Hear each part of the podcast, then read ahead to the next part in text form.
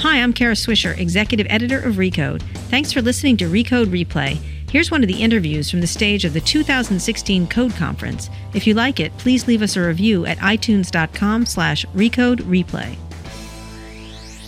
Tonight we're going to start with a topic, one of the great things about Silicon Valley now, there's actually real topics, I mean, which is great. And we think cars is important. Cars is a big deal. Everyone has cars. Everyone Everyone's has been in a cars, car. and we'll see what kind of cars. So last year we had Mary Barra from GM. This year we have Mark Fields from Ford. Come on out, Mark.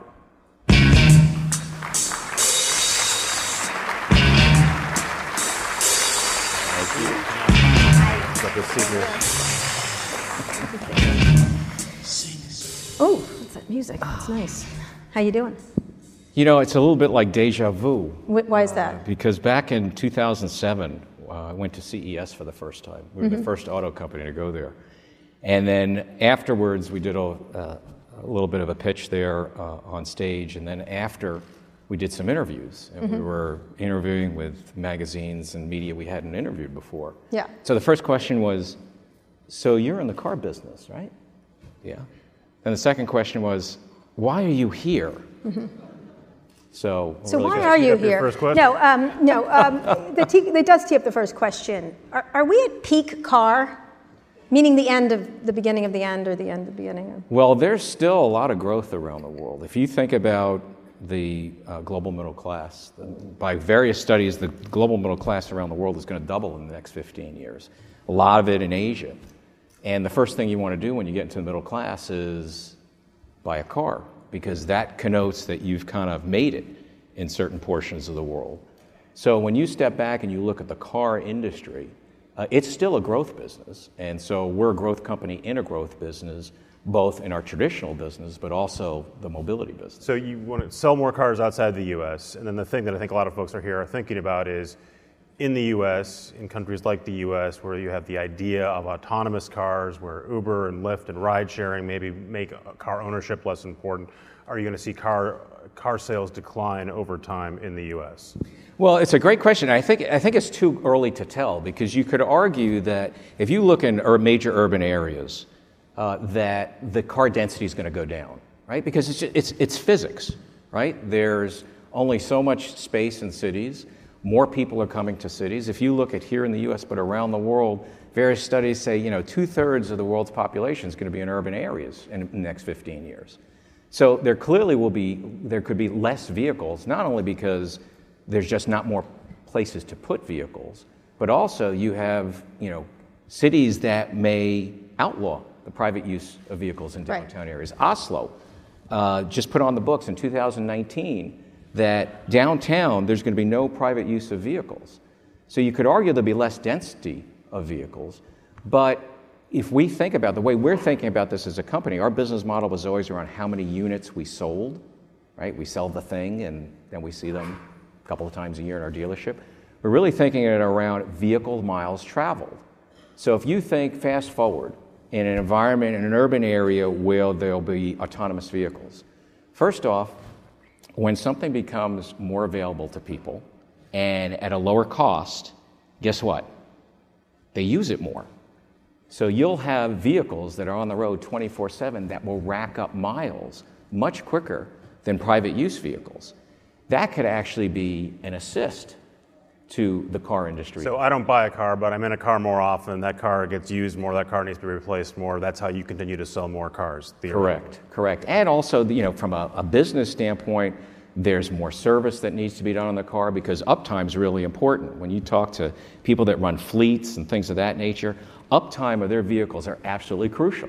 So if you're running an autonomous vehicle service, you want to make sure that, you know, when your customer wants a car, it shows up. So, it, so m- miles, but private car sales to individuals, you don't think we're at a peak moment that that will stop? Because you know, you have, first you have the millennial issue. It's the same thing with watching television. It's the same thing with all kinds of industries. You don't think that there's going to just be less ownership of cars, or you know, I like to think about it in 50, 20 years, owning a car is going to be like having a horse. It's like a luxury for some people, and it's fun. And by the way, the Teslas out here are beautiful, but not a must do.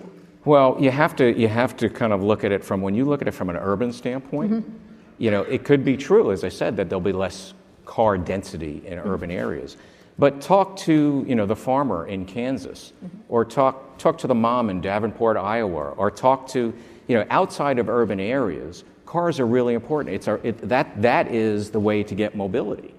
Uh, but as we look at some of these trends, you know, around the growth of the global middle class, the growth of these megacities, the issue of air pollution around the world, we're saying to ourselves, we want to be part of that solution. So even in an environment where there could be less cars, we're thinking our business as our core business of designing and developing and manufacturing great cars, utilities, and trucks, and we're going to love that business and invest in it and put out the best cars we and trucks and utilities we can. But at the same time, there's these emerging areas of mobility services. And as a company, we're really thinking about, to your point, how do you think out as a company 10, 15 years? What's your view of the world? And then you really have to say, well, where do we want to play and how do we want to play in that world? And rewind back to today and make sure you're making the decisions put in place as the plans to be successful in that time period. Well, how hard is it as a car company to do that? I mean, you've inherited something that's an older industry, and again, it's very akin to media. It's you could like you could iterate it through lots of other. When you took over Ford, you didn't take the buyout. You didn't do the buyout. What did you inherit when you were getting this company? What, how, did you, how do you look upon the company you inherited? Well, we, we've been around for 113 years, so we have. Which is not necessarily a good thing in this crowd. Well, you know, I think some of you in this crowd want to be around for at least a, you know, That's a different couple story. of months. But, That's about vain billionaires. but anyway, that's another issue. Too. but what we inherited, first off, we ha- inherited a company with a heritage. And to me, heritage is history with a future. And we have been a company that our, our, our founder, Henry Ford, was the original, one of the original business innovators, right? He took a business back, way back when, which was around personal, you know, vehicles that were done by coach builders and turned it into a, a, a, mass producer where we could make people's lives better and allow them to travel, you know, three miles outside of where their place of birth in the first time in life. Right. I get So- that, but that was then. He's So dead. that was then. Now, he did. so fast forward. Yeah. You know, we're a business that we are transitioning ourselves. We're going through one of the most important inflection points, strategic inflection points in our in our history. Right. Where we're going from an auto company to an auto and a mobility company. Okay. And you know, for When are you us- getting rid of auto part, just mobility? Would you call yourself just a mobility company? Or? no, we call ourselves an You're auto. still in the business of selling cars, right? We- That's your primary business. It's going to be for a long time. We sell almost 7 million vehicles a year Right. to people around the world, and that's a really important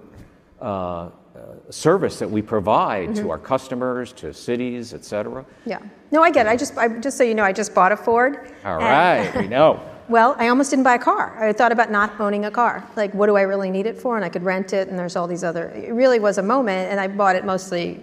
I don't know why I bought it. Um, but it was a Ford. no, that wasn't why. No, but it was. I bought a Ford, but I got a call from him saying, "Hi, I'm your customer service representative, Mark Fields." After I bought it, but I did call great. Um, but I did. I, there was a moment of like, why should I own a car? Like, and you know, now I'm 100 years old, but it still was a. an- If I was a millennial, I'd absolutely would be a whole different. I wouldn't buy a car, and so it was a really interesting moment. And I bought it because it was much smaller and much tinier, and I. At some point, I'm going to have like the tiniest vehicle ever. So that's really. I mean, when you took over from Ford, you, it was in an industry that's already having tr- had, had had troubles, um, and is is in all kinds of different economic trade winds all the time. That's a nice way, you know, headwinds really. What did you think, like when you took over, what did you think? Like, what am I going to, uh oh, I'm at the inflection point of all time? Or what was the, how did you think about changing the company? Well, first off, the way we thought about changing the company is first stepping back and again, getting the management team together and, and getting our point of view of what the world may look like in 10, 15 years. And that's really hard, right? When you have a, a management team that's been you know, working a lot of their, their careers in Ford, you know, producing vehicles, and be able to say, look at the societal trends and say, what does that mean for our business? Because, you know, in a business, we're usually looking at a business plan, right? We have a five year business plan, and yeah, we look the five years, but then it's really the next three, and we're really focusing on the next year where we have to set our budget. So asking the team to do that is really challenging, but at the same time, it's also very energizing because you get a, a, a, an aligned point of view of what that world looks like. And then when you go off and put strategies together to say, how are we going to succeed in that? you get everybody rowing in the same direction. So it's one thing to look at and say technology is important. We should we should really work on that. Mobility is important, and AI is important. It's another thing to be in a world where you're competing against Google, um, which has been putting a ton of money towards this stuff. Uber went out and bought basically Carnegie Mellon and imported them over there. Um, how does a company like Ford, based in Detroit with all that heritage, compete culturally and, and financially with, with the biggest and brightest? Yeah, you have these Valley? executives who are good at making cars, but not necessarily good at making mobility. Oh, okay. Well, with mobility, you No, do I- need a vehicle. You yes, actually yes, need we to got go that part. someplace. We got that part. And you know, first off, the way we approach it is the designing and developing and manufacturing a car is a very intense and uh, a difficult endeavor. I mean, people sometimes just say, "Ah, it's not that not Yeah, that you, hard." Uber. I had an Uber person tell me that. Well, listen, at the end of the day, you have a vehicle with 4,000 parts coming together. It has to work, it has to be durable, it has to meet regulatory requirements. And oh, by the way, when you look at the software content of our vehicles, our new F 150 has over 150 million lines of code in it. You know, that, it's, it's more than double or triple a, a Boeing. But uh, you're watching s- software companies and you're watching people like Elon Musk say, we can just jump right into this and we can put our brain power and our money together and we can go and compete and beat you guys. How do you keep up with them? Well, first off, you make sure that you focus on that core business, that those vehicles are designed right and they run well. But also at the same time, we make sure that we're looking at the future and saying to ourselves, what skills do we need to, be, to continue to be successful going forward? So we have in our, in our business a lot of great software skill on embedded software. Uh, we just went out and said, you know what? Uh, we also need to develop our cloud-based skills, right? To develop apps, because as we are a, traditionally a product company, more and more also will be providing services to customers as well. Not only because it's a good business decision, because you can get more recurring revenues, but you have better ways to satisfy consumers, like ones who don't want to own a vehicle. And as we've done that, we've done things like we took a, um, an equity position in Pivotal Labs Right. a couple of weeks ago. And the reason we did that is not because we just wanted to make some noise, look at us, we're doing something in the software business. That never happens. That never happens in our business, uh, not at all. uh, but we did it because, listen, we said to ourselves, we really need to up our game in learning around delivering these you know, advanced software methodologies, and we'll be able to do it a lot faster if we own a piece of Pivotal. They've been great partners for us.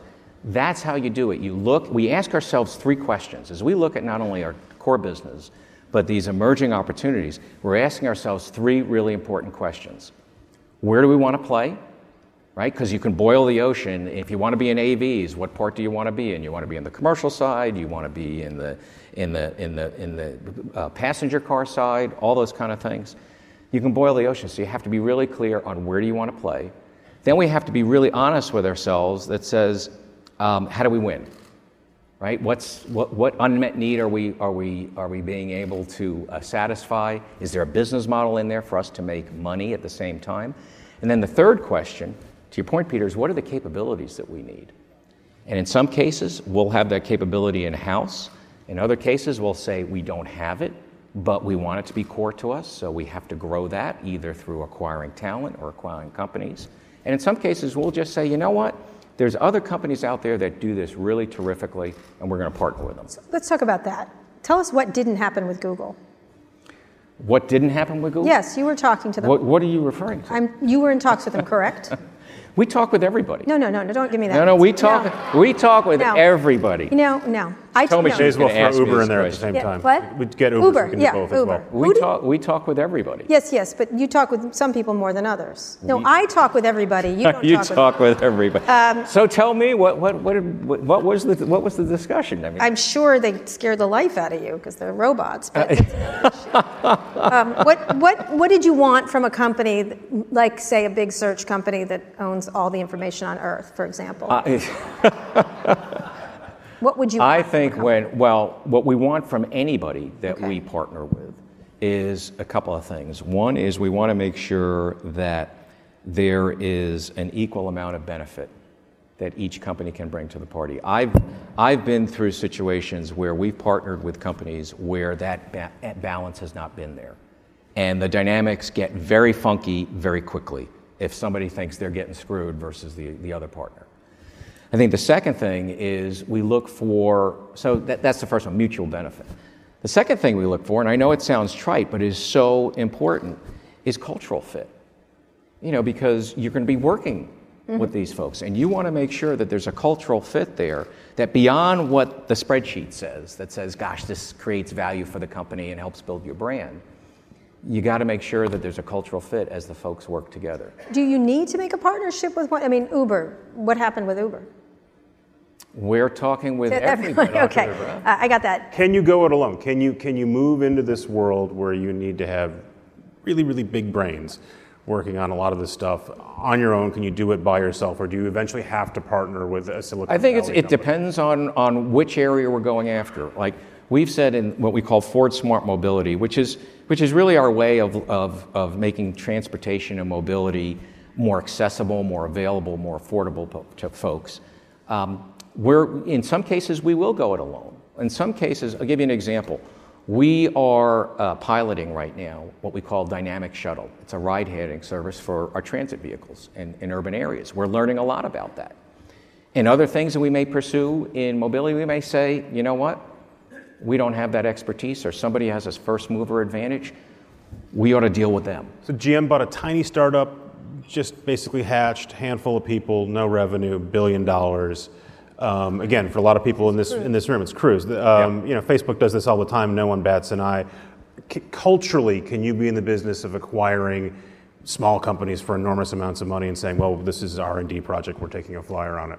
Well, I think culturally, as we've said, we, we have everything on the table working working with everyone. In some in some cases, we will do M and A. I think the thing that's really interesting is we opened up a Silicon Valley Research and Innovation Center about a year ago. Mm-hmm. And the reason we did that is because we wanted to be viewed as part of the community and not some transactional partner that comes in and says, I'll take one of those or one of this and flies back, back to, to, to Dearborn or to Detroit. And we've learned a lot from that. And one of the things that we learned is you know, the, the, the, the startup mentality. The startup mentality to say, you know what? We have to, uh, in, in, the, in our core business, we have to make sure when we launch a product, it is perfect and ready to go for the reasons I mentioned earlier. So now, in, in the, but in the cases of working with others, we've said, you know what? Sometimes we'll start small. We'll test. We may, you know, buy a company. We may partner with a company. But that whole ethos of making sure that you cannot have all the answers up front, and maybe in some of these emerging mobility services, be able to iterate and put out a minimally viable product and then learn well, then, really more specifically, so if you didn't do a deal with Google or Uber, didn't buy Cruise, obviously Apple invested in um, in Lyft. What did they invest in? That One, Apple's. Didi. Didi in China. Who's going to be here? Jean Liu. Um, you didn't do these things. What do you imagine you, your capabilities need to do a part? What part of the capabilities do you need to do that kind of massive deal, and if you need it at all? Well, I think those are the things that we're thinking through right now, and you know, there's lots. Well, it's only because the chairs are starting to fill well, up. Well, but but I, I think you have to keep in mind there's lots of activity on this right now. Right. And we want to make sure as we think through our strategy, it's a very deliberate strategy where we can articulate it and then say, as we take certain actions, here's how it fits into our plan. And when we think about our business going forward and how we're thinking about this, there's a, there's a huge business opportunity out there in transportation services. It's like double or triple the revenue of our core business. And as we think about this, we want to make sure that as we make these decisions and as we decide to partner, and there will be news coming out over, over the next number of months and years around this, it, it has to be in the context of what we want to achieve as a company. And importantly, as we talk with a lot of different partners, again, that issue of making sure there's a cultural fit and you are really trying to solve something. Because if we get caught up in the moment, you know, somebody's taking equity position here in this right service or that, it's really important for us, if we get so lockstep with the competition, you leave the customer behind. So we want to keep up with the customer not necessarily just keep up with the competition. Why spin off the mobility division if it's at the heart of your company, though? You, you spun it off and then you're looking for a tech CEO, correct? Right. Well, we, have you found one? We created, we have, uh, we have a head of what we call Ford Smart Mobility, which is an LLC that we created, mm-hmm. and their remit is to either design, build, invest in mobility solutions or mobility related ventures. And we actually had one of our board members, Jim Hackett, who used to run Steelcase. Mm-hmm. Yes, nice He- chairs. He's the chairman of this. I don't know Thank if this you. is a Steelcase. It's Yes, definitely it is. I'll have to They're tell all Jim- steel. I'll have to tell Jim when I get back. Yeah, they're all steel cases. But you know, Jim really helped. Uh, he takes a very uh, a focused design thinking approach to the world. He helped the way people work, right, in their de- in their design of their offices. And but the reason we set it up as a separate, we had a lot of discussion around this because when we have our core business, if we put it under our core business, this new stuff, there's the danger that that stuff gets snuffed out, right? Because it's new, it's if the organization doesn't understand the context for it, guess what happens? Hey, well, they're probably going to want to take some of my budget. Mm-hmm. I'm not really going to support them. So what we did is we spent a lot of time internally in the organization educating people on how we're the context of our business, our core business, and then we have these emerging mobility services, which we call Ford Smart Mobility. So people understand, yeah, I get it. This is not a threat to the core business. This actually can be additive to our business, and oh, by the way, helping to respond to some of these societal issues. And within that, we've said, let's create a, a separate subsidiary. We call it separate connected, but connected. Because deli- to deliver a, a number of these mobility services is going to require working with the core.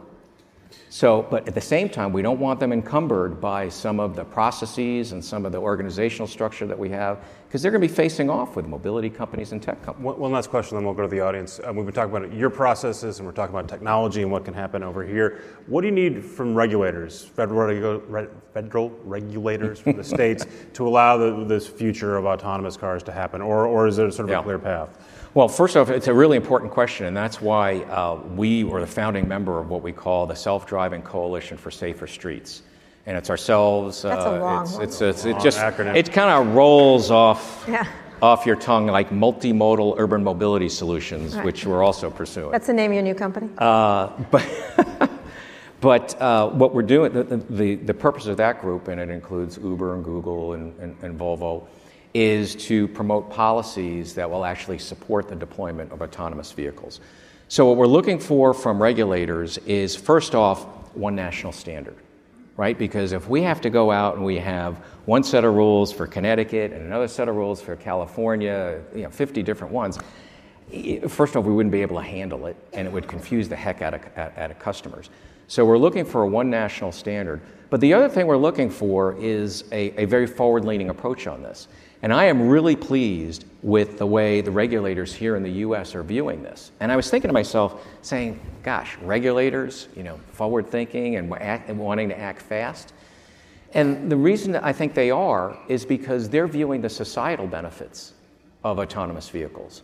You know, reduction in congestion, accidents, uh, being able to save fuel and, and make us more energy. Because it might be to your benefit if they acted like regulators and slowed everything down and made it harder for this stuff to, to move forward, right? Well, you keep you- doing what you're doing. You want to make sure, as usual, technology will always outpace some of the legal and regulatory frameworks. But I'm really pleased to see how the regulators are viewing this. And that's why, us as a company, as we think about our customers going forward, we very much want to partner with cities. And it's not just about do we offer a, a- a service within a city boundary. We really want to partner with cities because they have a lot of mobility issues. You talk to the mayors here in the US or in India or even in China. The issue is not only around the, the quality of life for their, for their citizens, but it's really around economic development. They're looking for answers and help. And that's why by partnering with them, we think we can offer them these great products and services and technologies that we're developing to help them alleviate some of their mobility issues and provide us a good business return at the same time. Okay, before we get to it, we're interviewing Elon Musk tomorrow night. What do you think of what he's done? Well, I think Elon has done a, a, a very good job at just raising the, the awareness and the importance of electrified vehicles. And I think it's helped support, you know, we're the number one seller of plug in hybrids here in, in the US. And I think raising that has been, has been very good. Listen, we can learn something from everybody. We're a company that doesn't look at you know, competitor A or competitor B, whether they're big or small or new or old. Our approach is what can we learn? And I think they've done some very good things in terms of that we've learned from some in terms of how to use technology to inter- interact with their customers and, and be able to make them more satisfied. We've learned a number of things. So you know, he's become a real personality-driven thing. He's got fans. Is that how cars have? People don't go, ah, oh, Mark Field. Sorry, you know, they don't have a man crush on Mark Field. no. Um, but is that important going forward, or do you? Well, I think I can only bring it back to Ford, and what's uh, important to us as a company is our brand, and our brand has always been known around attainability, around ingenuity and innovation, and around kind of people serving people. It's a, it's, it's, it's it's a brand with a, a family behind it, a, a brand that has always kind of reached out to the community. The brand is the most important thing, and I think that's one thing that has driven our success over these many, many years, and recently, since you know we didn't take the government money and we did this on our own, and uh, those are the things that we focus on. Okay, questions from the audience? Mark? Go ahead, just go up right there. Since you guys are going to be selling so many cars in addition to your mobility services, how do you plan to address the uh, sustainability issues that are fundamentally related to the use of cars? Well, it's a great question. You know, as for, for many, many years in the industry, and also us, we kind of looked at you know questions like that. And we said, you know, kind of talk to the hand right? We're kind of against all that stuff. As a company, we are very forward leaning now in terms of sustainability, and it goes beyond just our products. I mean, the bottom line is we want to make sure that our products are as easy on the planet as possible. And also, at the same time, it's how you produce those products. Our plants, for example, meet a lot of the top ISO, uh, ISO requirements. We we have water reduction requirements, which we've had, which we've we set out goals five, six years ago, which we've been able to achieve early on. So we really want to make sure that our brand is a responsible brand. We, we've talked about global warming. We believe it's an issue. We want to be part of the solution. And that's why we have invested so much in electrification. You know, we're very proud that uh, we're the number one seller of plug-in hybrids of the U.S. We've, we've said we're making an investment over the next uh, four years of over four and a half uh, billion dollars to, to actually have 40% of our nameplates around the world electrified. But also at the same time, for our t- internal combustion engines, we want to make sure that we are either the best or among the best in terms of fuel economy going forward. So be easy on the planet uh, as possible, be good stewards, and also at the same time run a good business. Um, hey, it's Nilay from The Verge. Good to see you. Um, How you doing? So you talked a lot about services, but I want to ask about your products. Um, Thank pretty, you. Let's talk about important. the product. Oh, you're not going to like it though. Um,